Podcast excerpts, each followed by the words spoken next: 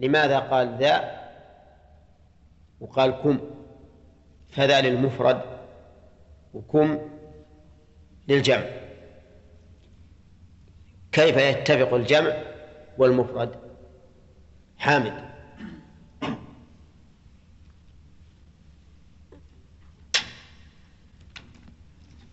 ها. ما تعرف؟ أنتم فاهمين السؤال؟ كيف يتلاءم الجمع مع المفرد.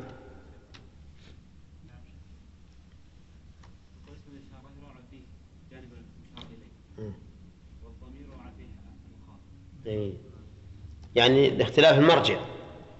فاسم الإشارة لا لا تعلق هذا اسم الإشارة يعود على المشار إليه والكاف الخطاب يعود على المخاطب. فقد يكون المشار إليه مفردا والمخاطب جمعا كما هنا. ذلكم أي المذكور والخطاب للصحابة رضي الله عنهم. أطهر لقلوبكم وقلوبهن. أطهر يعني أبلغ في طهر القلوب. أبلغ في طهر القلوب. لقلوبكم أيها السائلون وقلوبهن أي المسؤولات. من الخواطر المريبة. شوف الخطاب الحين لمن؟ لمن؟ للصحابة. وهم أطهر هذه الأمة قلوبا. في جانب من؟ في جانب نساء النبي صلى الله عليه وسلم وهن أعظم النساء عفة وبعدا عن المكروه. فإذا كان هذا الخطاب في مثل هؤلاء القوم لهؤلاء النساء فما بالك بما بمن سواهم؟ إذا كان احتمال تدنس القلب بمخاطبة المرأة من دون حجاب إذا كان احتمال هذا واردا في مثل هؤلاء القوم فما بالك؟ في من؟ دونهم بمراحل لا في الزمن ولا في الرتبة. نعم يكون هذا أشد وأشد. ولذلك ينكر إنكارا عظيما على من قال إن الحجاب خاص بأمهات المؤمنين يقول من أين الخصوصية؟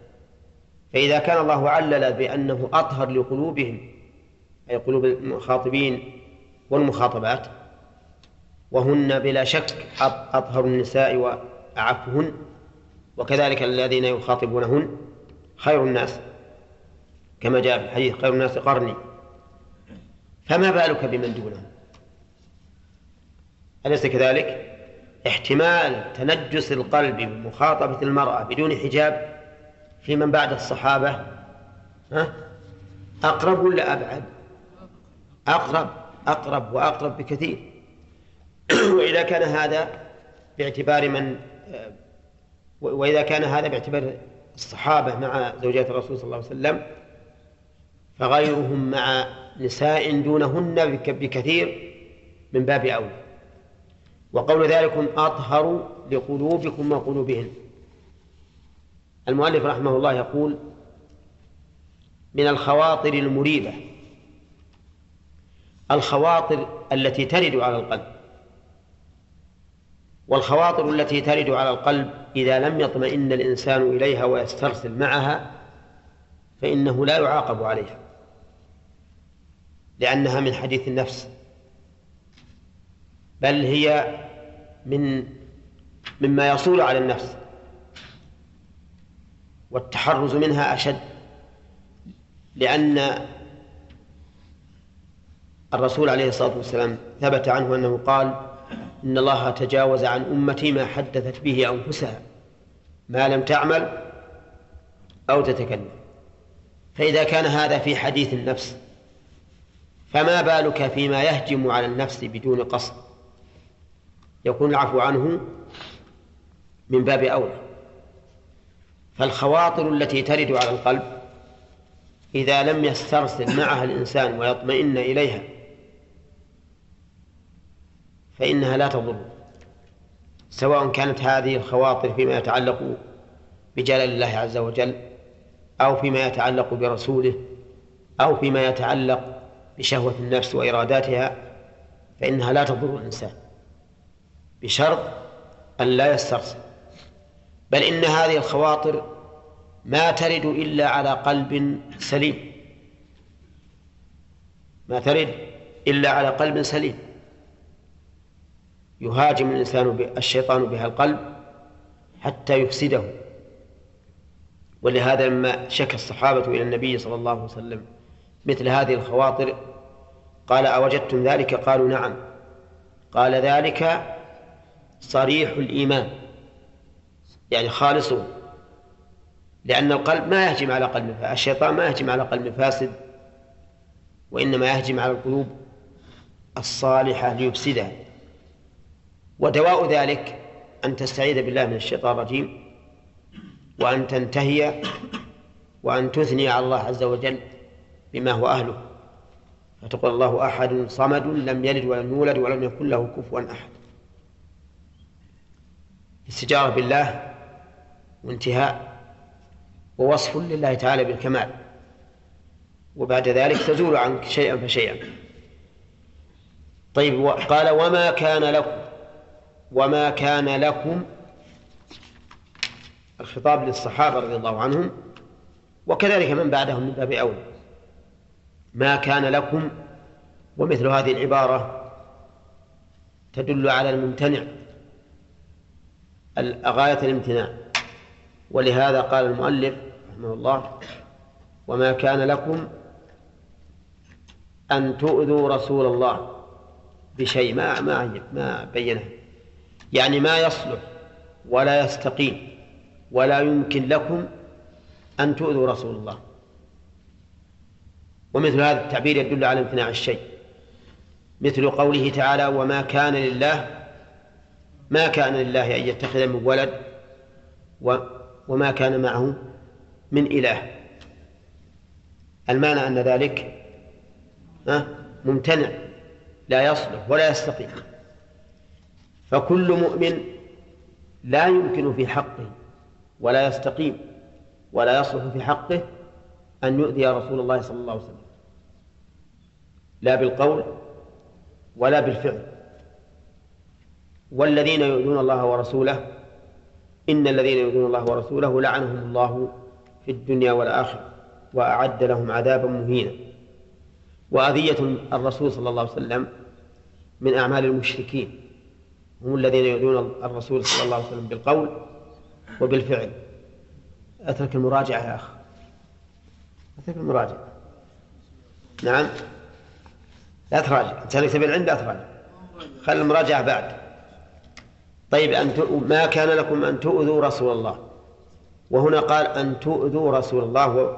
أول أول آية يقول النبي.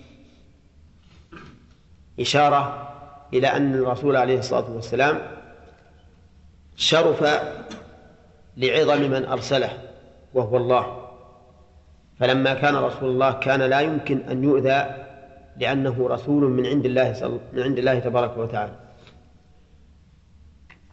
أذية الرسول عليه الصلاة والسلام في حياته ما يتصل بشخصه. وأذية الرسول بعد مماته ما يتصل بسنته. فإنه لا ينبغي ولا يصلح لأي مؤمن أن يكون في, مع في سنة الرسول عليه الصلاة والسلام على وجه يتأذى به الرسول مثل ردها وتحريفها وما أشبه ذلك. قال وما كان لكم أن تؤذوا رسول الله. إذن هل نجلس مستأنسين للحديث بعد الطعام؟ ها؟ يعني في في حق الرسول. لا لأن الله قال إن ذلكم كان يؤذي النبي. إذا فما ما ما كان لنا أن نجلس ما دام فيه أذية للرسول صلى الله عليه وسلم. ولا أن تنكحوا أزواجه من بعده أبدا. يعني وما كان لكم أن تنكحوا أزواجه من بعده أبدا. تنكحوا المراد بالنكاح هنا ها؟ العقد. يعني ما يمكن تعقدوا على أزواجه من بعده. وكل نكاح في القرآن فإنه بمعنى العقد. خلافا لمن قال كل نكاح في القرآن فهو بمعنى الوطي إلا قوله ولا تنكحوا ما نكح آباؤكم من النساء والصواب أن كل نكاح في في القرآن فإنه بمعنى العقد. فإنه بمعنى العقد. وأما من قال إنه بمعنى الجماع إلا في الآية هذه وآية يا أيها الذين آمنوا إذا نكحتم المؤمنات ثم طلقتموهن من قبل أن تمسوهن فليس بصحيح. وقوله أزواجه متى تكون المرأة زوجة للإنسان؟ بالعقد عليها بالعقد عليها وقوله من بعده أي من بعد مفارقته لها. من بعد مفارقته لها. ومفارقة النبي صلى الله عليه وسلم لها تكون في الحياة وتكون في الموت. والمفارقة في الحياة تكون قبل الدخول وبعد الدخول. فها هنا ثلاث حالات. الحال الأولى من فارقها بعد موته أو من فارقها بموته فهذه لا تحل لأحد من بعده بالإجماع. ولم يخالف في ذلك أحد. والحالة الثانية من فارقها في حياته بدون جماع بدون دخول. فهذه تحل. ولا نزاع فيها كما ذكره ابن كثير في التفسير والثالثة من فارقها بموته بعد دخوله بها. فهذه موضع خلاف بين أهل العلم. في حياته نعم في حياته بعد دخوله بها فهذه موضع خلاف بين أهل العلم. فمنهم من قال إنها تحل ومنهم من قال إنها لا تحل. إنها لا تحل. وعلى هذا الرأي الذي يقول إنها لا تحل يقول إن إنها إنه يصدق عليها أنها أنها زوجته وأنها من بعده. ولولا أن من عقد عليها ثم ثم فارقها قبل الدخول لولا الإجماع لقلنا أيضا لا تحل لمن بعده. نعم. فصارت الأحوال ثلاث ثلاثة. ما هي؟ من فارقها بعد موته. فهذه لا تحل بالإجماع. من فارقها في حياته قبل الدخول بها فهذه جائزة. تحل لغيره. قال ابن كثير لا, لا, لا نزاع في ذلك. من فارقها في حياته بعد الدخول بها ففيها خلاف بين العلماء. منهم من قال إنها تحل ومنهم من قال إنها لا تحل. انتهى الموضوع. ما يحتاج نصحح ولا ما نصحح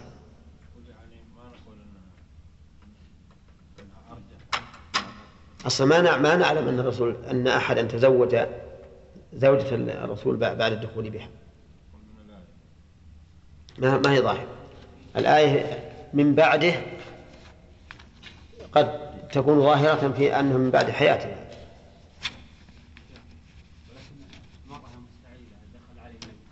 نعم. ما جاء معه. ما دخل بها لا لا ما هي ما تك... إذا قيل دخل بها يعني فيها معه. هنا. يقول ولا أن تنكحوا أزواجه من بعده أبدا إن ذلكم كان عند الله عظيما إن ذلكم المشار إليه إيذاء النبي صلى الله عليه وسلم ونكاح زوجاته من بعده. وقوله كان عند الله عظيما كان هنا مسلوبة الدلالة على الزمن. والمراد إثبات عظم ذلك عند الله. إن ذلكم كان عند الله عظيما. وفي كون هذا الأمر عظيما عند الله عز وجل دليل على حماية الله عز وجل لرسوله صلى الله عليه وسلم ولا سيما فيما يتعلق بالنكاح. ولهذا قال الله في قصة الإفك إذ تقولون إذ تلقونه بألسنتكم وتقولون بأفواهكم ما ليس لكم به علم. وتحسبونه هينا وهو عند الله عظيم.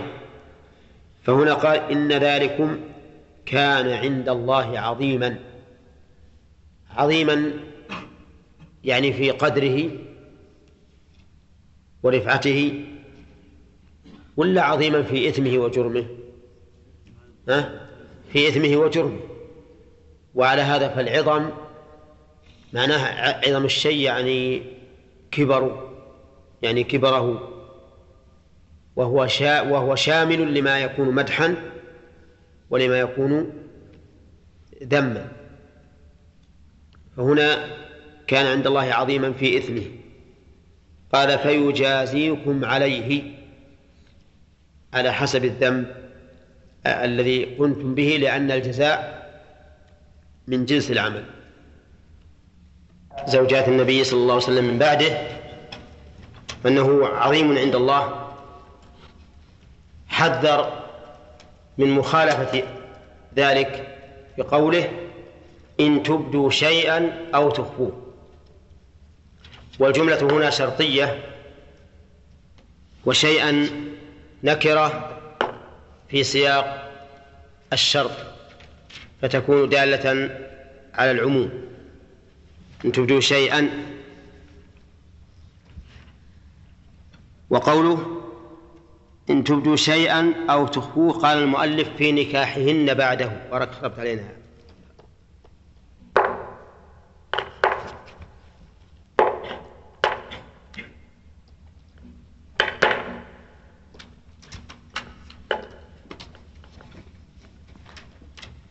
في نكاحهن بعده والصواب في الآية عدم التقييد وأنها عامة في كل شيء في نكاح في نكاح زوجات النبي صلى الله عليه وسلم بعده وفي غير ذلك. وقوله أو تخفوه يعني فلا تظهروه لأحد. تخفوه في أنفسكم أو تخفوه فيما بينكم وبين أقاربكم لأن الإخفاء والإظهار أمر نسبي أشده ما أخفاه الإنسان في نفسه. ثم ما أظهره لذويه وأصحابه وأخفاه عن غيره. ثم ما أظهره لأهل بلده. ثم ما أظهره لعموم الناس. وأيا كان فإن كل ما أبداه الإنسان أو أخفاه فإن الله كان بكل شيء عليما. الجملة هنا جواب الشرط واقترنت بالفاء لأنها جملة اسمية. فإن الله فهي جملة اسمية وإن قرنت بإن الدالة على التوكيد. ووجه ارتباطها بما قبلها أي بالفعل الشرط أنه إذا كان الله تعالى عالما به فسوف يجازيكم عليه إن خيرا فخير وإن شرا فشر. وبعد إكمال هذه الآية لتعلقها بما قبلها نرجع إلى بيان الفوائد من الآية السابقة لأننا ما أخذناها الظاهر. من يا أيها الذين آمنوا لا تدخلوا بيوت النبي. أولى. طيب. قال الله تعالى يا أيها الذين آمنوا لا تدخلوا بيوت النبي إلا أن يؤذن لكم. يستفاد من هذه الآية الكريمة أنه لا يحل لأحد من المؤمنين أن يدخل بيوت النبي عليه الصلاة والسلام إلا بالشروط المذكورة. لقوله لا تدخلوا والأصل في النهي التحريم حتى يقوم دليل على أنه لغير التحريم. ويؤيد التحريم هنا أن هذا يتعلق بحق الآدمي. وما كان متعلقا بحق الآدمي فإنه لا يتسامح فيه. ويستفاد من الآية الكريمة أن الإضافة تكون لأدنى ملابسة. إضافة الشيء إلى الشيء تكون لأدنى ملابسة سواء كانت ذلك على صفة الملكية أو الاختصاصية أو الصحبة أو القرب أو غير ذلك. ولهذا من قواعدهم المعروفة أن الإضافة تكون لأدنى ملابسة لكن لا بد أن يكون بين المضاف والمضاف إليه شيء من الارتباط. تؤخذ هذه من قوله بيوت النبي. لأن إضافتها إلى النبي عليه الصلاة والسلام باعتبارها مأواه وإلا فهي ملك لزوجاته على القول الراجح. ويستفاد من الآية الكريمة أن الإذن بالدخول معتبر. سواء كان من صاحب البيت أو ممن أنابه. لقوله إلا أن يؤذن لكم ولم يقل إلا أن يأذن لكم أي النبي. فإذا أذن للإنسان بالدخول سواء كان من صاحب البيت أو من خادمه أو من ابنه أو ما أشبه ذلك جاز الدخول. وهل يستفاد منه جواز الدخول إذا وجدت الباب مفتوحا وقد كان بينك وبين صاحبك وعد ها؟ ولا ما يستفاد ها؟ إن قلنا بأن الإذن العرفي كالإذن اللفظي فهو مستفاد من ذلك ويؤيد هذا قوله تعالى يا أيها الذين آمنوا لا تدخلوا بيوتا غير بيوتكم حتى تستأنسوا وتسلموا على أهلها. فإن الاستئناس وهو الاطمئنان يشمل الإذن أو الاستئذان باللفظ والاستئذان بالفعل والعرف. طيب. ويستفاد من الآية الكريمة أنه يجوز دخول بيوت النبي عليه الصلاة والسلام بهذه الشروط. الإذن وأن لا يكون ذلك بانتظار نضج الطعام لما في المفاجأة من الإيذاء. لأنه إذا نضج طعامك ثم جاء إنسان يستأذن صار في هذا نوع من الإيذاء لأنك إن منعته شق عليك. وإن أذنت له نعم شق عليك أيضا. فلهذا لا يجوز الدخول لمنتظر نضج الطعام. ويستفاد من الآية تحريم التطفل. نعم. ولا لا؟ نعم لأن لأن الطفيلي عادته أنه ينتظر متى يقدم الطعام فإذا قدم الطعام استأذن أو هجم هجوما بدون استئذان.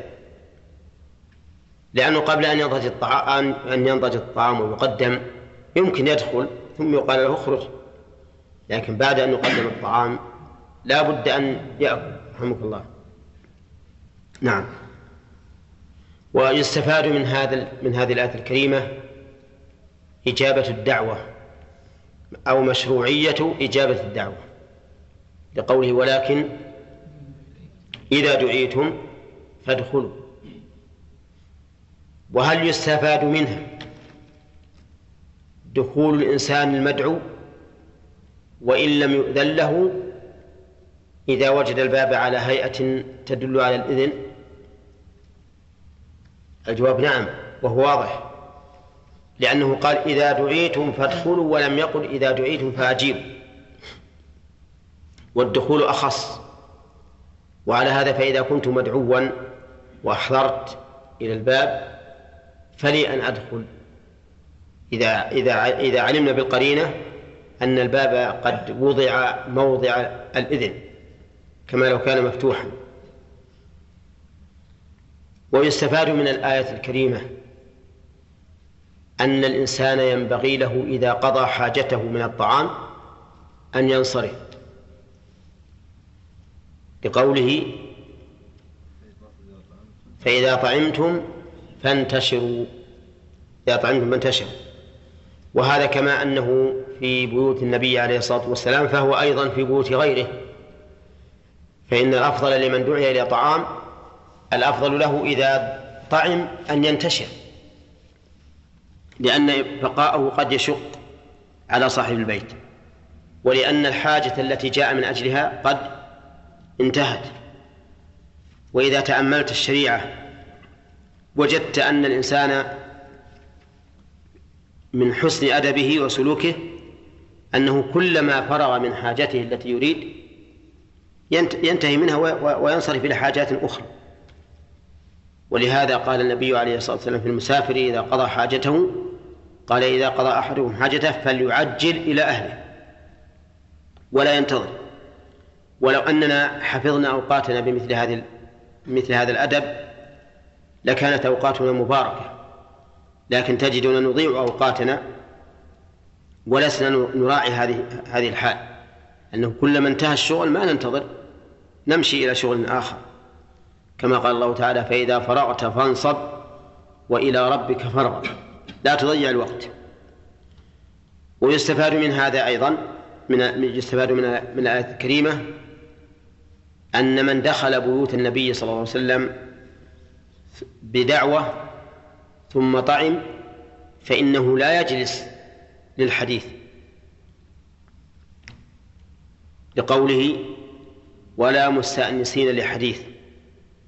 وهذا فوق قوله فإذا طعمتم فانتشروا لأن ذلك أمر. أما هذا فنهي ينهى أن يبقى هؤلاء المدعوون مستأنسين للحديث بعد فراغهم من الطعام. ويستفاد من الآية أن هذا الحكم إنما يكون في حال تأذي صاحب البيت. لقوله إن ذلكم كان يؤذي النبي.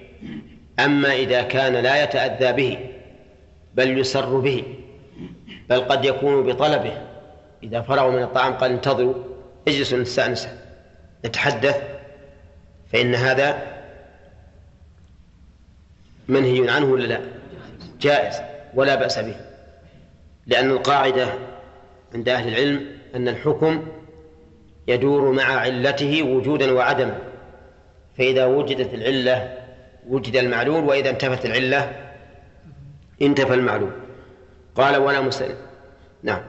ويستفاد من الآية الكريمة أن النبي صلى الله عليه وسلم كغيره من البشر. يتأذى كما يتأذى غيره لقوله إن ذلكم كان يؤذي النبي لكنه يختلف عن غيره بقوة صبره وتحمله صلى الله عليه وسلم. بخلاف غيره من البشر فإنه لا لا يصبر ولا ولا يتحمل كما يتحمل النبي صلى الله عليه وسلم. ولهذا كان الرسول يتأذى من بقائهم مستأنسين للحديث ولا ولا ينهاهم. حتى نهاهم الله عز وجل. ويستفاد من الآية الكريمة عناية النبي عناية الله عز وجل بنبيه صلى الله عليه وسلم.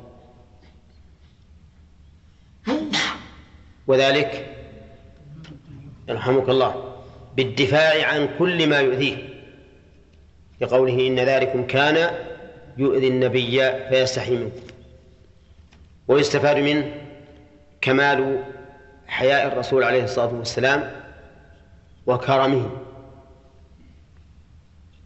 لقوله فيستحيي منكم وإنما كان يستحيي لشدة حيائه فإنه كما وصف أحيا من العذراء في خدرها والحياء من الإيمان كما ثبت به الحديث عن النبي عليه الصلاة والسلام. وهو أيضا دليل على كرمه لأن الكريم يستحيي أن يخجل أضيافه بقوله اخرجوا أو يخجلهم بالتبرم منهم والتكره لتصرفهم. فلهذا كان الرسول صلى الله عليه وسلم يعاملهم وكأنه مسرور منهم حتى بين الله تعالى ذلك للصحابة. ويستفاد من الآية الكريمة أن القرآن شامل لكل شيء.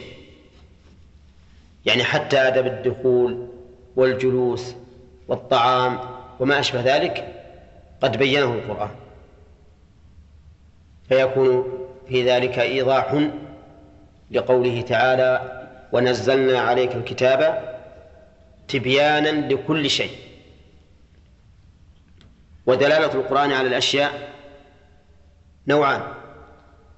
دلالة عينية بمعنى أنها تدل على الشيء بعينه وهذا واضح. ودلالة شمول لفظي أو معنوي. فالشمول اللفظي بمعنى أن يكون اللفظ عاما بصيغته يشمل كل ما يحتمله ذلك اللفظ من المعنى. والعموم المعنوي رحمك الله العموم المعنوي هو ما يعرف عند أهل العلم بالقياس لأنه يكون المقيس والمقيس عليه متفقان في العلم متفقين في العلة فيكون بينهما عموم في المعنى. فدلالة القرآن على على, على هذا الشيء تكون على هذا الوجه إما دلالة لفظية وإما دلالة معنوية. بالشمول اللفظي أو المعنوي. وهناك أيضا الدلالات دلالة دلالة الالتزام وهي متفرعة أو داخلة فيما ذكرنا من الدلالتين. فإن قلت يرد عليك أنه لا يوجد في القرآن مقدار أنصباء الزكاة ولا مقدار الواجب. ولا يوجد عدد الركعات ولا مقدار ما يسن فيها من الذكر. فما هو الجواب؟ الجواب أن السنة قد بينت ذلك وقد أمرنا الله تعالى في كتابه أن نأخذ بما جاء عن رسول الله صلى الله عليه وسلم فقال ما آتاكم الرسول فخذوه وما نهاكم عنه فانتهوا. فقول ما آتاكم يشمل ما آتانا من المال وما آتانا من العلم. والعلم يسمى إيتاء. نعم. يسمى إيتاء. وقال الذين أوتوا العلم والإيمان. لقد لبثتم في كتاب الله إلى يوم البعث فكما أن إعطاء المال يسمى إيتاء فإعطاء العلم أيضا يسمى إيتاء. فقول ما آتاكم الرسول يشمل ما آتانا من المال وما آتانا من العلم. وكذلك قال الله تعالى من يطع الرسول فقد أطاع الله. وقال ومن يعص الله ورسوله فقد ضل ضلالا مبينا. وكل هذا يدل على أن ما جاءت به السنة فهو مما جاء به القرآن. ويستفاد من من الآية الكريمة وصف الله تعالى بالحياء. رحمك الله. لقوله عبد الرحمن بن داود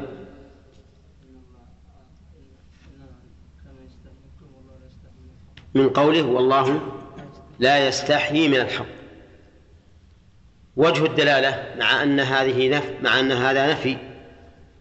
وجه الدلالة غير الحق الله لا يستحي قصدي غير الحق الله يستحي وجه الدلالة أنه لو كان الله تعالى لا, لا, لا يوصف بالحياء ما صح أن ينفى عنه الحياء في حال من الأحوال دون الحال الأخرى. وعلى هذا فيكون الآية دليل على أن الله تعالى موصوف بالحياء. ولكن حياء الله تعالى ليس كحياء الإنسان. لأن الله يقول في كتابه ليس كمثله شيء وهو السميع البصير. ويستفاد من الآية الكريمة أن من الأمور ما هو حق ومنه ما ومنها ما هو باطل. فالحق في الأخبار هو الصدق وفي الأحكام العدل والباطل فيهما عكس ذلك فالباطل في الأخبار هو الكذب وفي الأحكام هو الجور. ومن فوائد الآية الكريمة قوله وإذا سألتموهن متاعا إلى آخره أنه لا يجوز سؤال زوجات النبي صلى الله عليه وسلم شيئا إلا من وراء حجاب. والآية في ذلك صريحة. فاسألوهن من وراء حجاب ومن فوائدها جواز تكليم زوجات النبي صلى الله عليه وسلم. وجهه. فاسألوهن. فأباح الله تعالى سؤالهن والسؤال هنا سؤال استخبار ولا سؤال استجداء؟ ها؟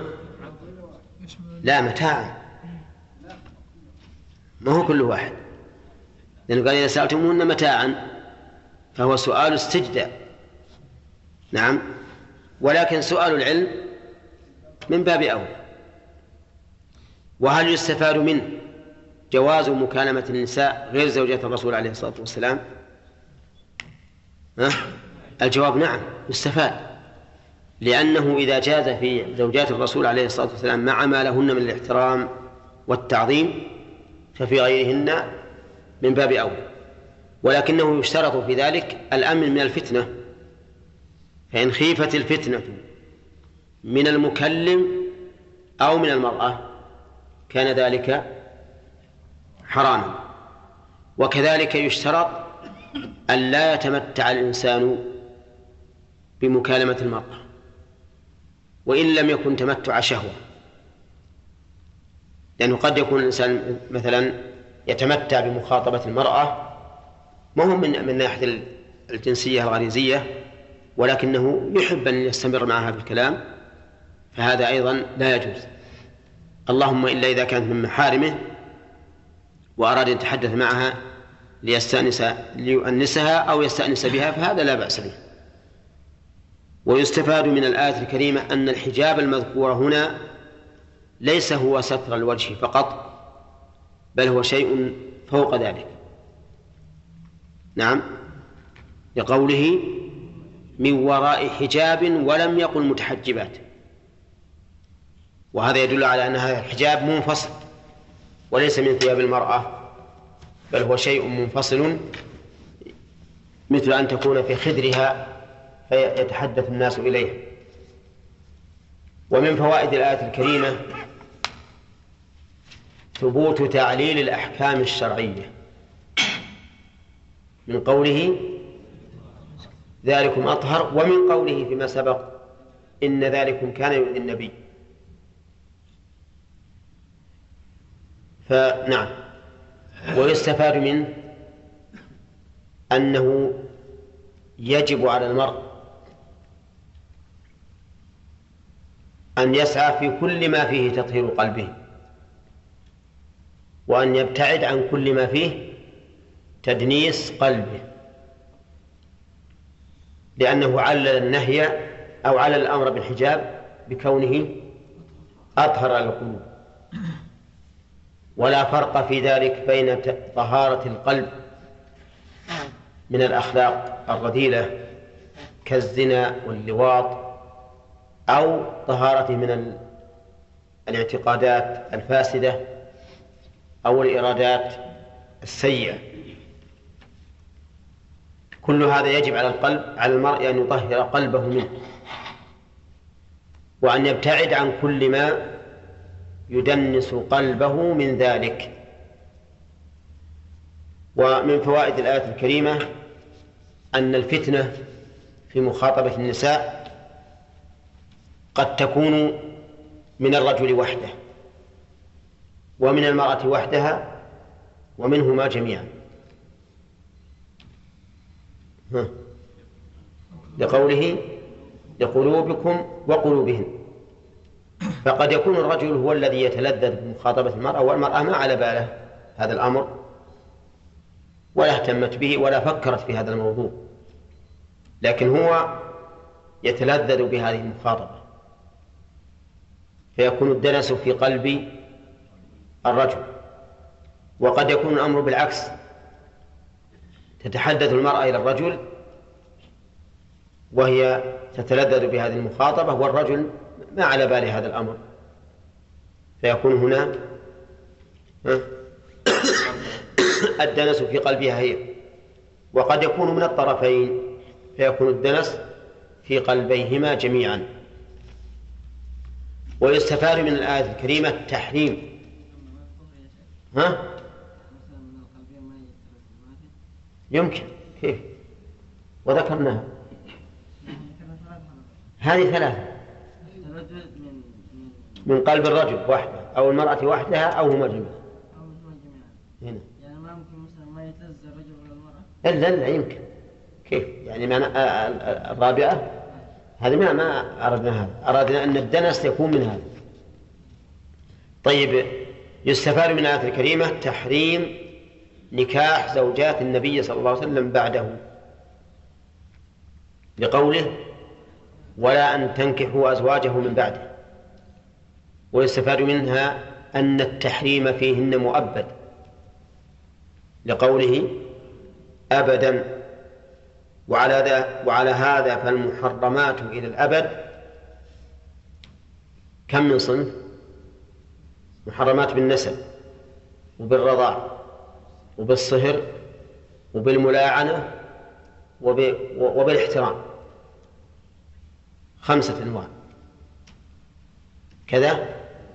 محرمات بالنسب وبالرضاع وبالصهر وباللعان والاحترام. خمسة. المحرمات بالنسب سبع. ذكرت ذكرنا في قوله تعالى حرمت عليكم أمهاتكم وبناتكم وأخواتكم وعماتكم وخالاتكم وبنات الأخ وبنات الأخت. وبالرضاع في قوله تعالى وأمهاتكم اللاتي أرضعنكم وأخواتكم من الرضاعة وقول النبي صلى الله صلى الله عليه وسلم يحرم من الرضاعة ما يحرم من النسب.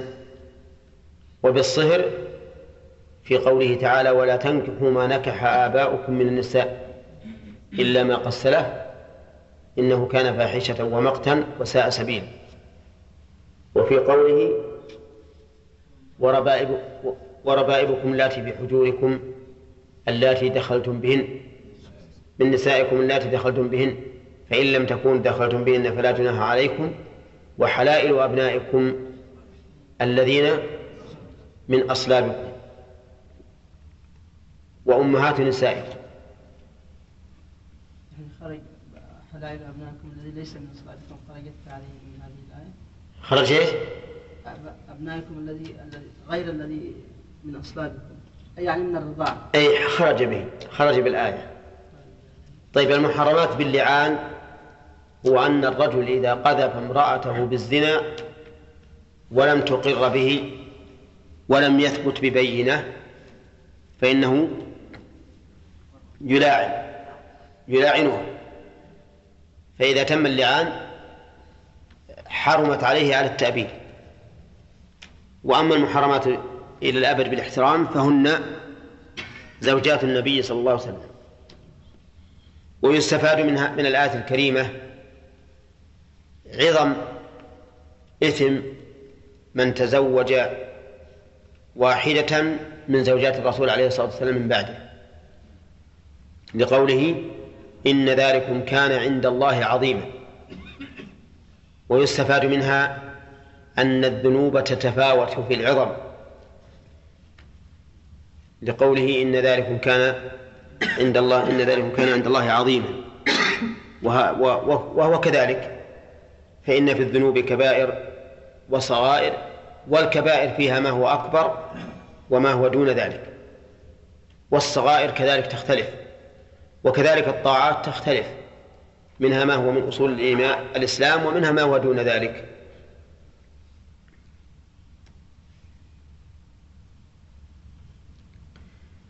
طيب هل يستفاد من الآية الكريمة أنه لا ينبغي للضيف أن يسأل عن طعام المضيف إذا قدمه له؟ ولا لا؟ هل يفهم منه أنه لا ينبغي للضيف أن يسأل مضيفه عن طعامه إذا قدمه له؟ فيقول مثلا لو قدمنا دجاج هذا هذا الدجاج مستورد ولا غير مستورد؟ ها؟ نعم. لقوله فإذا طعمتم فانتشروا. ولم يأمر الله تعالى بالسؤال عن الطعام. وهو كذلك. فإنه ليس من المشروع ولا من الأدب أيضا. أن تسأل صاحبك الذي قدم لك الطعام تقول والله مين هذا؟ وحلال ولا حرام؟ لأن هذا خلاف هدي النبي عليه الصلاة والسلام. النبي عليه الصلاة والسلام قدمت له امرأة من اليهود شاة فأكل منها ولم يسأل. ودعاه يهودي إلى طعام فأكل منه ولم يسأل. ثم إنك إذا إذا سألت أخجلت صاحبك. رجل أكرمك بالضيافة تقول منين هذا منين أنت هذه؟ هي من المشروع ولا من المستورد؟ وإذا فتحنا هذا الباب أيضا نقول تعال أصل الطعام هذا منين جاك؟ يمكن أنه خاصبه سارقه. نعم؟ وإذا انتفى هذا يمكن أنه هذا الرجل له كسب حرام ما ندري عنه. نعم؟ نقول منين جاء؟ والله أنا شريته من السوق. طيب هات الشهود. أنك شاريه. نعم مشكل. إذا فتحنا هذا الباب انفتحت علينا أبواب كثيرة. ولهذا كان من حكمة الشرع أن الإنسان لا يشرع له السؤال أبدا. مهما كان. حتى لو كان اللي مقدم لك يهودي أو نصراني لا تسأله عن طعام. لأن هذا من التعنت والتعمق وفيه إشقاق على صاحبك وإشقاق على نفسك. لأنك إذا عودت نفسك أنك ما ما تأكل إلا بعد البحث معناه كل شيء تأكل تكون شاكا فيه. والحمد لله على السلامة. ما دام أن الرسول يقول السلام عليكم ما أدخل؟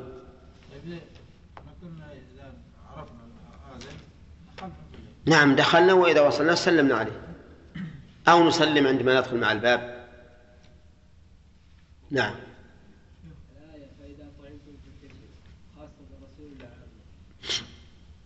ذكرنا قبل أن تحضر بأنها عامة في المعنى. يعني أنه حتى غير الرسول صلى الله عليه وسلم إذا علمنا إذا لم نعلم أنه يعني يفرح بالبقاء فإن نخرج. وإن كل إنسان دعاك إذا إذا إذا طعمت فانتشر. إلا إذا قال استمع نتحدث فهذا الخيار له. ها؟ أبد ولا يسأل عن لحم البعير. أولا اللحم البعير في الغالب أنه معروف. إلا إذا كان حاشي صغير والإنسان هذا ما تمر بأكل اللحم يمكن يشتبه عليه. نعم. ما لا لا يسأل إذا كان محتمي لا يأكل أصلا. شو وش اللي يحرجه؟ إيه؟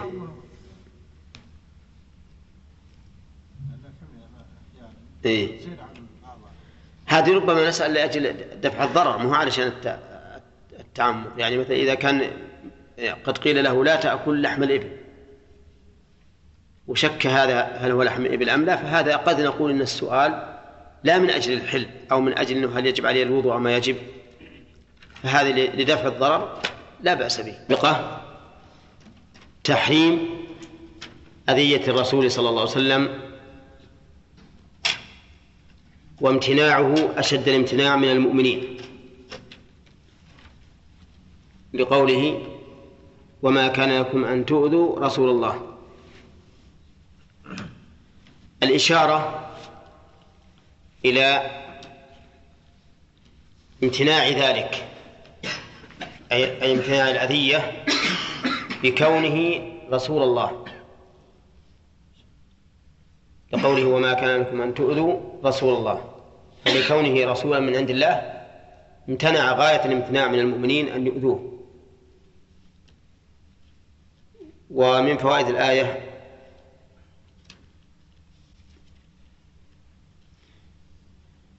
أن تشوه الشرع إلى ما يكون سببا لطهارة القلوب.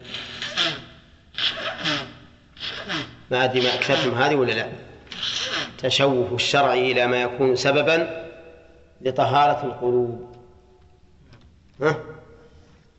لقوله ذلكم أطهر لقلوبكم وقلوبهم ومن فوائد الآية الكريمة أنه أنه إذا أوجب الله في ذلك العصر ما يكون سببا لكمال طهارة القلوب ففي عصرنا من باب من باب أولى.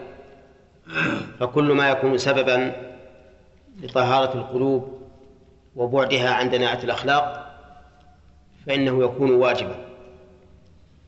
وما أدري كتبت هذه ولا لا. ها؟ ما كتبت؟ نعم.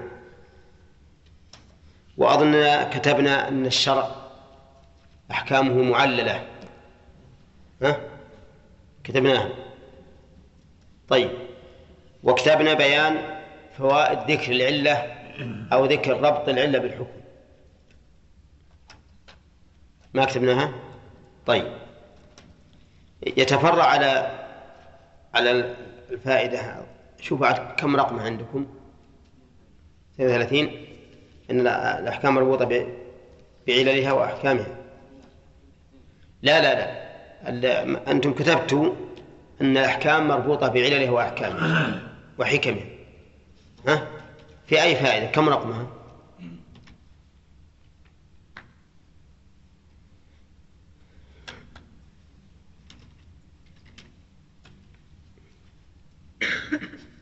طيب نخليها استقلالية. نعم. 17 ثبوت تعليل الأحكام الشرعية. طيب. كم رقمه؟ عندك 21 اي اذا ما ما يصلح. اذا نقول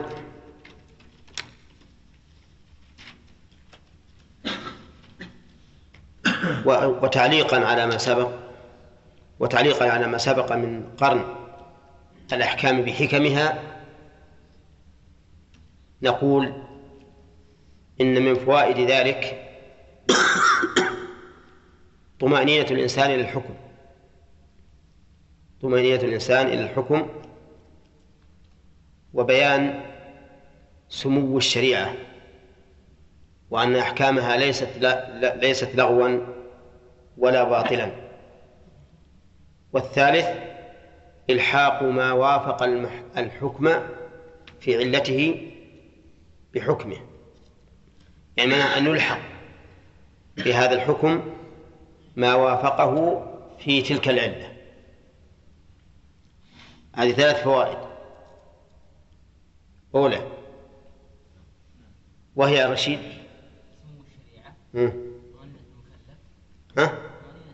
نعم. إلحاق ما وافق في العلة. طيب. و ذكرنا من فوائد الآية إثبات الحياء لله. ها؟ ذكرناه. طيب. ذكرنا أنه ينبغي مغادرة المكان بمجرد انتهاء الطعام. ها؟ ذكرناه. طيب.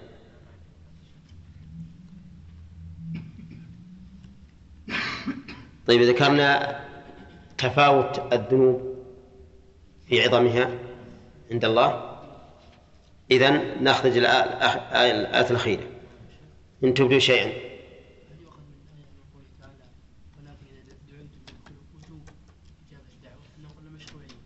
إيه؟ لا نقول مشروعية لأن العلماء مختلفون في هذا.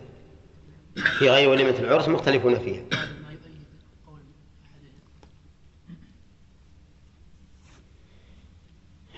ما ما هو ما هو على كل حال. حتى حق المسلم على المسلم منها إجابة الدعوة أبين والله. طيب. لكن إحنا ذكرنا أن الفرق بين ولكن إذا دعيتم فأجيبوا وبين قوله إذا دعيتم فادخلوا. طيب. آه، من فوائد قال الله تعالى إن تبدوا شيئا أو تخفوه فإن الله كان بكل شيء عليم. يستفاد من الآيات الكريمة عموم علم الله تعالى بكل شيء. لقوله فإن الله كان بكل شيء عليم. ويستفاد منها تحذير المكلف من مخالفة الله عز وجل بقليل أو كثير. لأن الفائدة من ذكر علمه هو التحذير من المخالفة.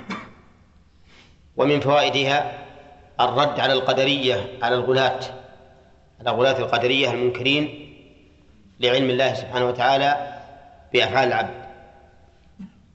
لقوله فإن الله كان بكل شيء عليما إذ أنه يشمل ما سيفعله الإنسان وما قد فعله. ويستفاد من الآية الكريمة أن ما يفعله العبد من خير أو شر فإنه محاسب عليه. إما له وإما عليه لعموم كلمة الشيء. وفي آية أخرى إن تبدوا خيرا أو تخفوه. لكن هذه الآية أعم. ثم إن الله يقول عز وجل لا جناح عليهن في آبائهن. هذا مبتدأ الدرس. لا جناح عليهن في آبائهن. الضمير في قول عليهن يعود على زوجات الرسول عليه الصلاة والسلام اللاتي قال الله في حقهن وإذا سألتموهن متاعا فاسألوهن من وراء حجاب. فكأن هذه الآية استثناء استثناء لما سبق أو استثناء مما سبق. إذا سألتموهن متاعا فاسألوهن من وراء حجاب حيث إن الآية سألتموهن تشمل المحارم وغيرهم فاستثنى المحارم فقال لا جناح عليهن في آبائهن. الجناح بمعنى الإثم أي لا جناح عليهن أن يبرزن لآبائهن وأن يسألهن آباؤهن بدون ها بدون حجاب. وهذا كقوله تعالى في سورة النور ولا يبدين زينتهن إلا لبعولتهن أو آبائهن أو أبنائهن إلى آخره. قال لا جناح عليهن في آبائهن.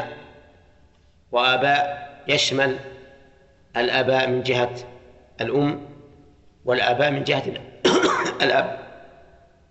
فالجد من جهة الأم في باب النكاح كالجد من جهة الأب. ولقد كان الناس يسألون كثيرا عن أبي الأم هل هو محرم لزوجة ابن ابنته ابن ابنته أم لا والجواب يقول الناس يسألون كثيرا عن أبي الأم هل يكون محرما لزوج ابن ابنته ها؟ الجواب يكون محرما لأن باب النكاح لا يفرق فيه بين الأبوة من جهة الأم والأبوة من جهة الأب فليس كالإرث. أبو الأم لا يرث بخلاف أبي الأب لكن أبو الأم في باب النكاح لكن أبا الأم في باب النكاح كأبي الأب. فقوله إذن لا جناح عليهن في آبائهن يشمل الأجداد من جهة الأب ومن جهة الأم. ولا أبنائهن. ولا أبنائهن. يعني أبنائهن للصلب وأبناء وأبنائهن للبطن. أي أبناء الأبناء وأبناء البنات وإن نزل. وفي هذه الحال يكن جدات لهؤلاء الأبناء. قال ولا إخوانهن. يعني ولا جناح عليهن في إخوانهن سواء كانوا أشقاء أم لأب أم لأم ولا أبناء إخوانهن يعني وإن نزل ولا أبناء أخواتهن يعني وإن نزلوا سواء كانوا أشقاء أم لأب أم لأم. ولم يذكر ولا أبناء أعمامهن. ليش؟ لأنهم ليسوا محال أبناء الأعمام وأبناء العمات وأبناء الأخوال وأبناء الخالات ليسوا محال لكن لم يذكر العم والخال. مع أن العم والخال محرم. ولم يذكرا في هذه الآية ولا في آية النور أيضا. ولا يبدين زينتهن إلا لبعولتهن أو آبائهن أو آباء بعولتهن أو أبنائهن أو أبناء بعولتهن أو إخوانهن أو بني إخوانهن أو بني أخواتهن أو نسائهن أو ما ملكت أيمانهن أو التابعين غير أولي الإربة من الرجال أو الطفل الذين لم يظهروا على عورات النساء ولم يذكر العم ولا الخال. وهنا كذلك ما ذكر العم ولا الخال مع أن العم والخال محارم. أبدى بعض العلماء مناسبة في هذا وقالوا إن إنه لم يذكر لا لأنه يحرم إبداء الزينة له لهما ولكن لبيان التحرز منهما. لئلا يصفن المرأة لأبنائهن لأن العم والخال أبناؤه يجوز له أبناؤهما يجوز أن يتزوجوا؟ بهن. فلما كان يخشى أن العم والخال يصف المرأة لابنه لم يذكر. للتحرز لا لا للمخالفة في الحكم. لا للمخالفة في الحكم. وهذا التعليل له بعض بعض الوجه.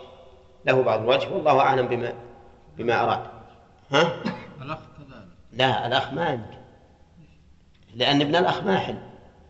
لعامته ابن الأخ ما يتزوج عمته. ها؟ إيه؟ هي ما ما ما فيها إلا الخال الخال والعم فقط. وعلى كل حال إن كان هذا هو الحكمة من عدم الذكر فله وجه. وإن لم يكن الحكمة فالله أعلم. ما ما وصلنا إلى الحكمة في ذلك. نعم. من نعم. إذا قام مقام الأبوين فهذا يقتضي ذكرهم طيب ولا شك أن ارتباط المح... أن قوة المحرمية في العم والخال أضعف من قوتها في من عداه وإن كان ابن الأخ وابن الأخت بالنسبة لعمته وخالته الصلة بينهما متقاربة مع العم مع العم والخال لكن ابن الأخ ابن الأخ والأخت فروعهما محارم ولا لا؟ ها؟ فروعهما محارم فالعلة التي قيلت في العم والخال منتفية فيهما. طيب الآن يقول لا جناح علينا في هؤلاء. وفيما عدا هؤلاء عليهما جناح عليهن جناح في نعم. يعني ما عدا هؤلاء من الأقارب فإن عليهن جناح في عدم التحجب منه نعم.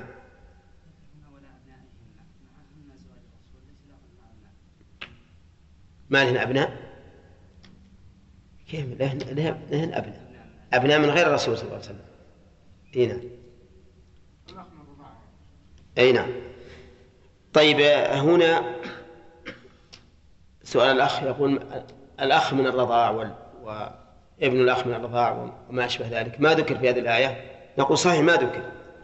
لكنه ذكر في قول الرسول عليه في قول الرسول عليه الصلاة والسلام يحرم من الرضاع ما يحرم من النسب. ولا أبناء ولا نسائهن. قال المؤلف أي المؤمنات. يعني ولا جناح عليهن في نسائهن. أي المؤمنات.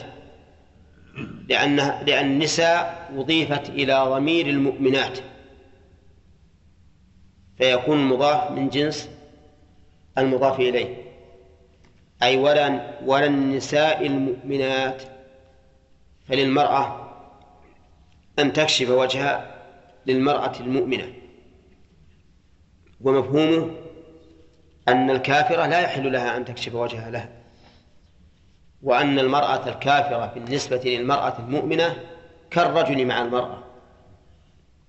وهذا أحد القولين في هذه المسألة على أن الإضافة هنا من باب إضافة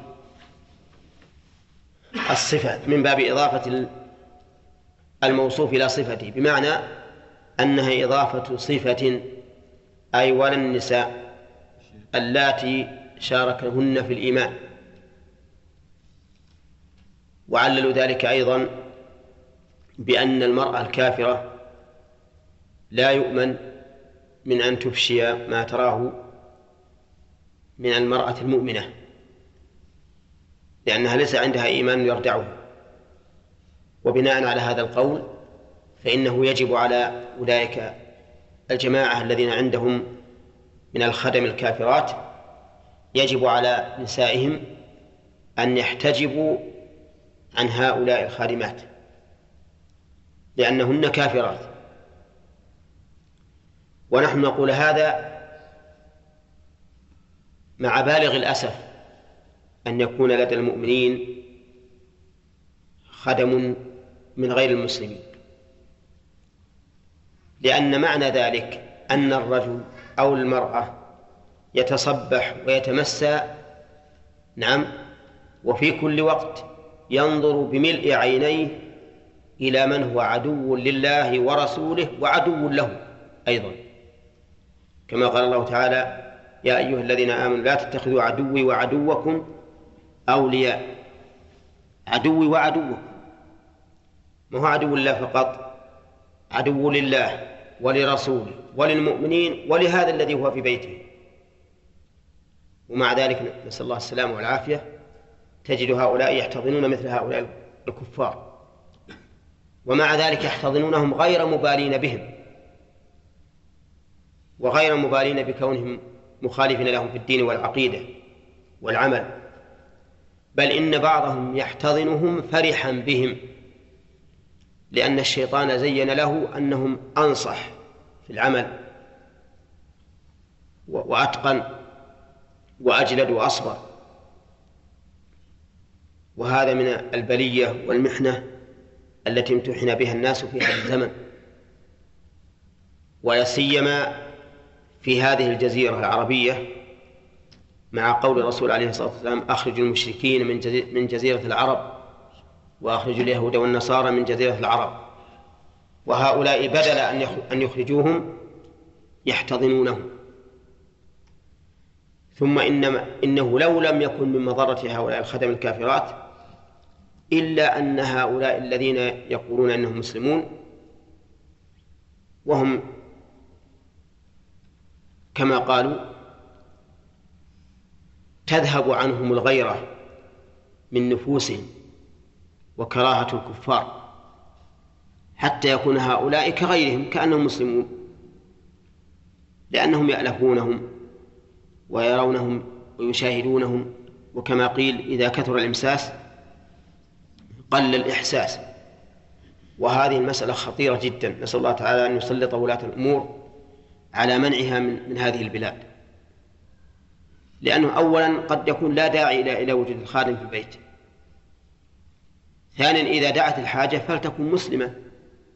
لتكن من إندونيسيا من باكستان من هذه الدول المسلمة الفقيرة التي ينتفع المسلمون بما يدفع لهذا الخادم من من الأجرة. أما أن يجعل الكفار يؤخذ من أجورهم ما تعمر به الكنائس وما يقوى به دعوة التنصير فإن هذا لا شك عند التأمل فيه يجد هؤلاء القوم الذين استخدموا هؤلاء الكافرات والكافرين يجدون أنهم مخطئون خطأ عظيما فادحا إن كان لهم قلوب. فأما إن كان قلوبهم قد عميت فإنها لا تعمل الأبصار ولكن تعمل القلوب التي في الصدور. يمكن أن قلوبهم قد مرضت وصدئت من المعاصي وعدم المبالاة وعدم الغيرة فلا يحسون بهذا الأمر الخطير. ولكن بلغني أن رجلا كان من أهل من أهل الخير واغتر بها ببعض هؤلاء الخدم. كان يجلس مع أولاده ويعلمهم مبادئ الإسلام. فقال لواحد من الصغار من ربك? قال ربي عيسى. عيسى بن مريم. من أين جاء هذا الطفل وهو في عائش المسلمين أن ربه عيسى بن مريم إلا من هذه الخادم؟ هذه الخادم قد تكون مغرورة ومخدوعة في في بني قومها ولا تعرف إلا هذا. لكن هذا الطفل الذي عاش وهو من المسلمين كيف ما يعرف إلا هذا؟ فهذا من الخطر العظيم بالنسبة لهؤلاء الخدم من الكفار والكافرات. نسأل الله السلامة. المهم أن كثيرا من أهل العلم يقول إن معنى قوله ولا نسائهن يعني إيش؟ المؤمنات. أي أي ولا النساء المشاركات لهن في الإيمان. لأن المضاف من جنس المضاف إليه. وقال بعض العلماء المراد بنسائهن ما كان من جنسهن أي النساء اللاتي يشاركنهن في النسوة أو في الأنوثة. النساء اللاتي يشاركنهن في الأنوثة فهو من باب إضافة الجنس إلى جنسه. وهذا القول هو مذهب الإمام أحمد رحمه الله المشهور من مذهبه وهو أقرب إلى الصواب لأن تعلق المرأة بالمرأة لا يختلف فيه لا يختلف باختلاف الدين.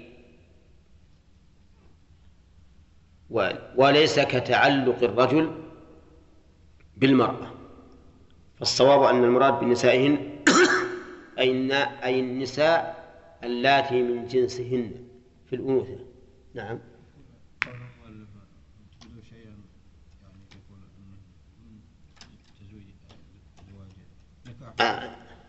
علقنا عليها في الشرح في الشرح لا علقنا عليها. كيف؟ علقنا عليها. نعم يقول. نعم.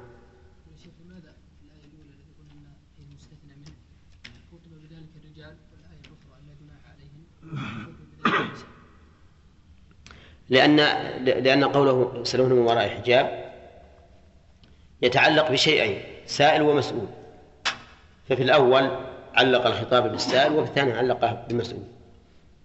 من باب من باب التفنن ولأجل أن يشمل هذا ما إذا كانت المسألة في سؤال المتاع وفي غيره. يقول ولا ولا ما ملكت أيمانهن يعني ولا جناح عليهن فيما ملكت أيمانهن من الإماء والعبيد. قول ما ملكت أيمانهن؟ ملكت أيمانهن. أي ملكته ملكا تاما. لا ملكا مشتركا.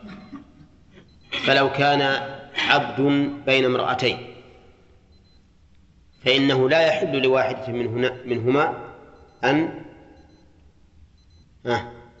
تكشف وجهه له. وذلك لأنه ليس ملكا لإحداهما بل هو ملك لهما جميعا. والآية ما ملكت أيمانهن. وقوله ما ملكت أيمانهن أضاف الملك إلى اليمين لأن الأخذ والإعطاء يكون باليمين غالبا. وقوله من الإماء والعبيد أما قوله من العبيد فظاهر. وأما قوله من الإماء فبناء على أن قوله نسائهن أي المؤمنات. فإذا كان للمرأة أمة كافرة فلا حرج عليها أو فلا يلزمها أن تحتجب عنها لأنها مما ملكت يمينه. وكل هؤلاء المستثنون كل هؤلاء المستثنين كلهم محارم إلا ما ملكت أيمانهم فليسوا بمحارم. لماذا؟ لأن التحريم فيهم إلى أمد والمحرمية إنما تثبت فيما إذا كان التحريم مؤبدا. ولهذا أخت الزوجة حرام وليست وليست بمحرم.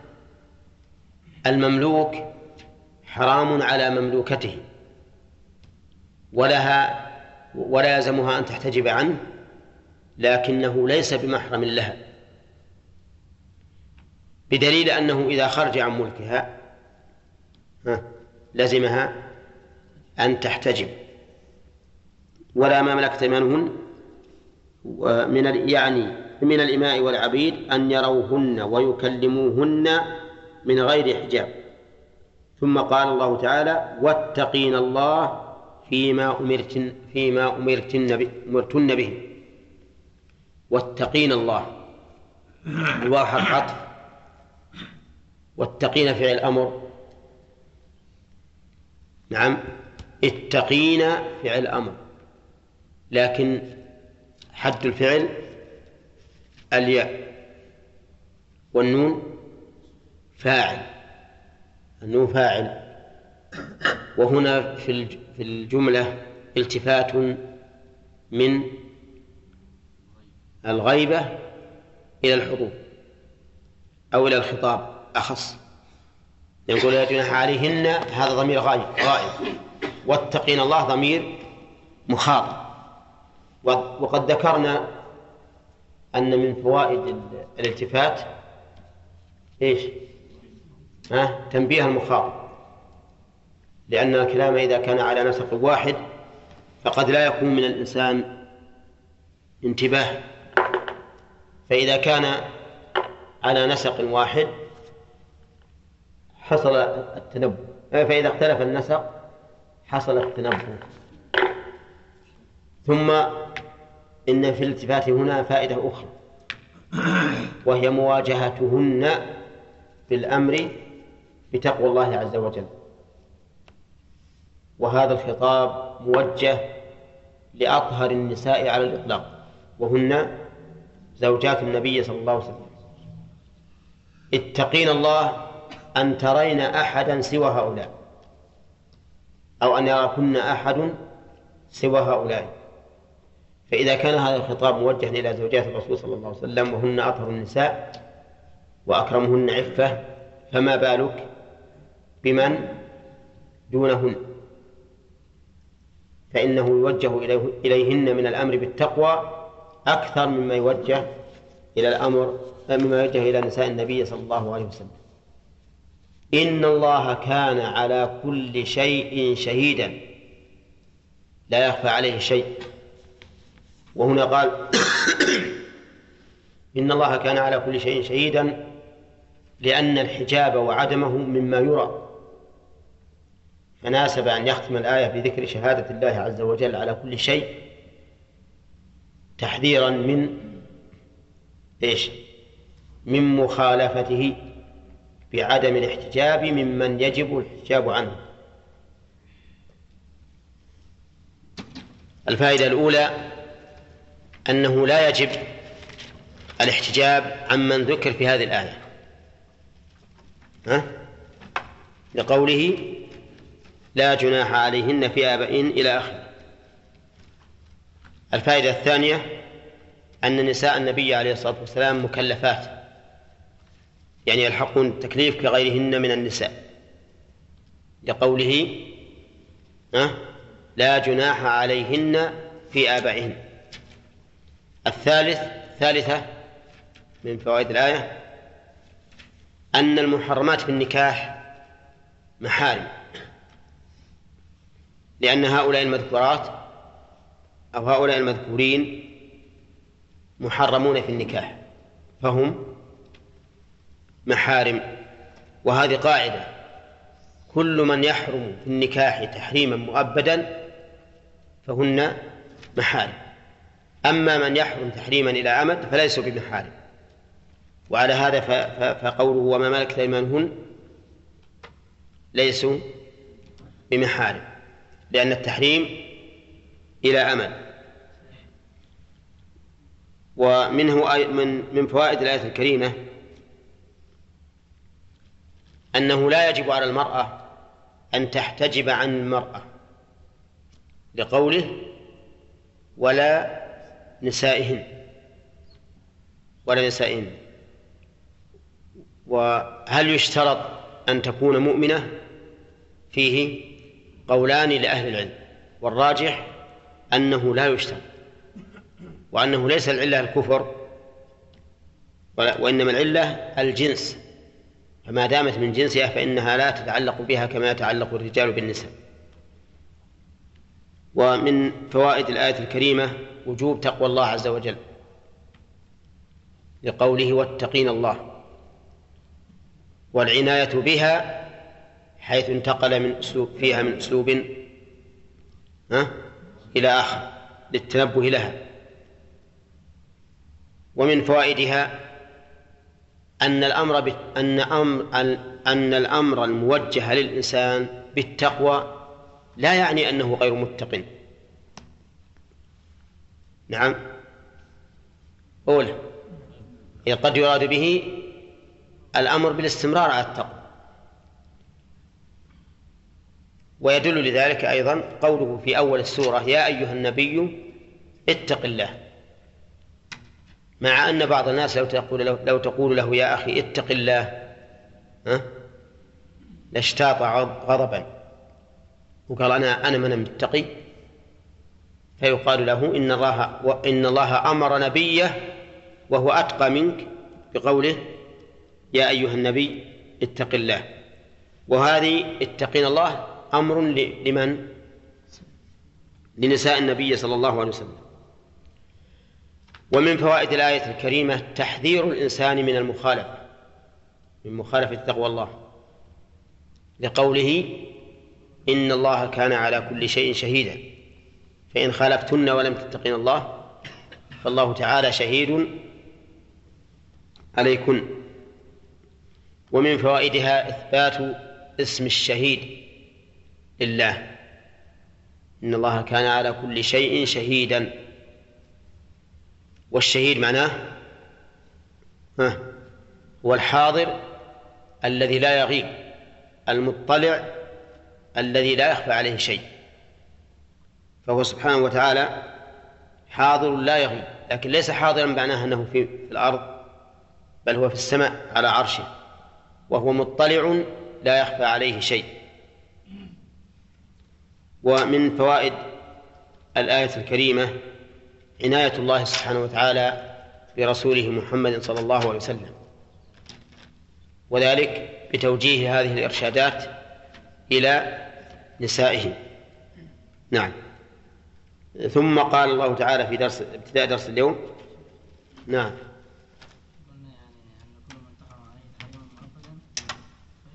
من محارمه. نعم. ها؟ اي نعم غير نساء النبي صلى الله عليه وسلم. لأن تحريمهن ليس لنسب ولا للرضاع ولا للمصارعة نعم. ها؟ نعم. يطلق عليه شهيد هنا الله سبحانه وتعالى سمي شهيد وانت الان علمت الاسم وجبت المعنى يعني الذي لا يغيب نعم. إيش الوجه بين الشهيد في شهيد المعركة لأن لأن عرضه نفسه للقتل دليل على شهادته الفعلية بصحة ما هو عليه. نعم أو أن معنى الشهيد الذي تشهده ملائكة الله عز وجل المقربون أو ما أشبه ذلك. والمعنى الأول أوضح.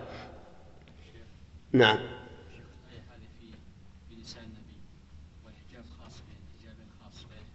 نعم. لا الحجاب الخاص ما يعم غير ما يعم. إنما الحجاب العام اللي هو تغطية الوجه سيأتي في آية أخرى. لا. الحجاب العام الذي هو تغطية الوجه لا لا يستدل من من هذه الآية.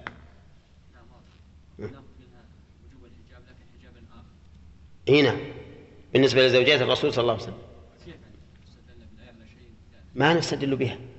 يستدل بوجوب ستر الوجه بالآية التي ستأتي إن شاء الله قريبا. إيه. نعم. إيه لأنه إذا كل من وجب الاحتجاب عنه الاحتجاب الخاص بالنسبة لزوجات الرسول فهو يجب عليه أن يجب الاحتجاب عنه بالمعنى العام كما سيأتي. إيه بقياس لأن المحارم أصل المحارم ما يجب ما يجب الاحتجاب عنه لا الاحتجاب الخاص ولا العام.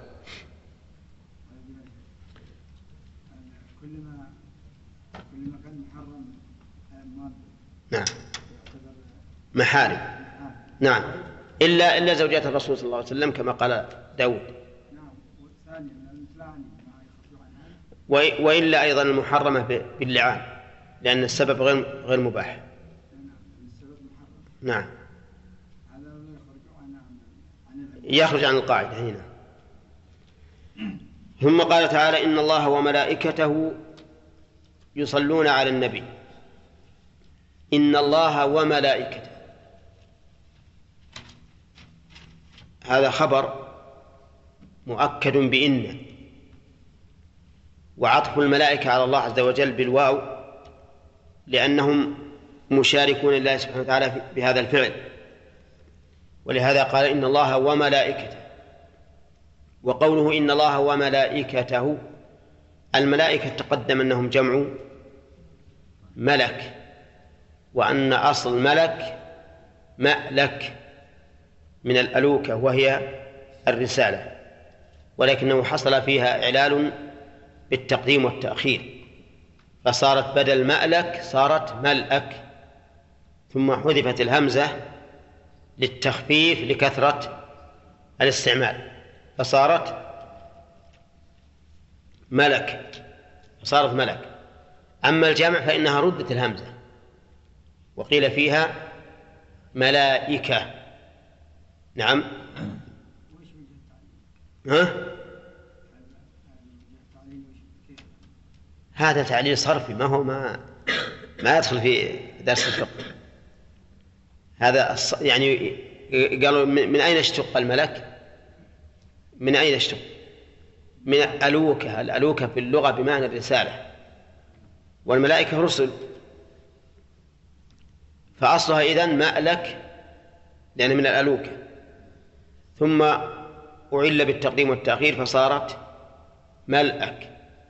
ثم حذفت الهمزة للتخفيف لكثرة الاستعمال ونقلت حركتها إلى اللام فصارت ملك أما الجامع فملائكة. فالملائكة هم الذين جعلهم الله تعالى رسلا وهم عالم غيبي. مخلوقون من نور ممتثلون لأمر الله عز وجل قائمون بعبادته آناء الليل والنهار. كما ذكر الله عنهم يسبحون الليل والنهار لا يفترون. وهم مع ذلك لا يعصون الله ما أمرهم لقوة امتثالهم لأمر الله ويفعلون ما يؤمرون لقوتهم على التنفيذ. في كل لا يعصون الله ما أمرهم هذا باعتبار الإرادات. ما عندهم إرادة تخالف أمر الله. ويفعلون ما يأمرون باعتبار التنفيذ والعمل. وهم أي الملائكة أصناف في أشكالهم وفي أعمالهم وفي صفاتهم. ما نعلم من هذا إلا ما أعلمنا الله تعالى به ورسوله. والباقي مجهول لنا. فنؤمن بما علمنا من أسمائهم وأشكالهم وأوصافهم وأعمالهم وما لم وما لم نعلمه نؤمن به على سبيل إيش؟ على سبيل الإجمال. نقول آمنا بالله وملائكته. إن الله وملائكته الخبر يصلون على النبي. النبي من؟ محمد صلى الله عليه وسلم. ولهذا قال محمد صلى الله عليه وسلم وما معنى يصلون؟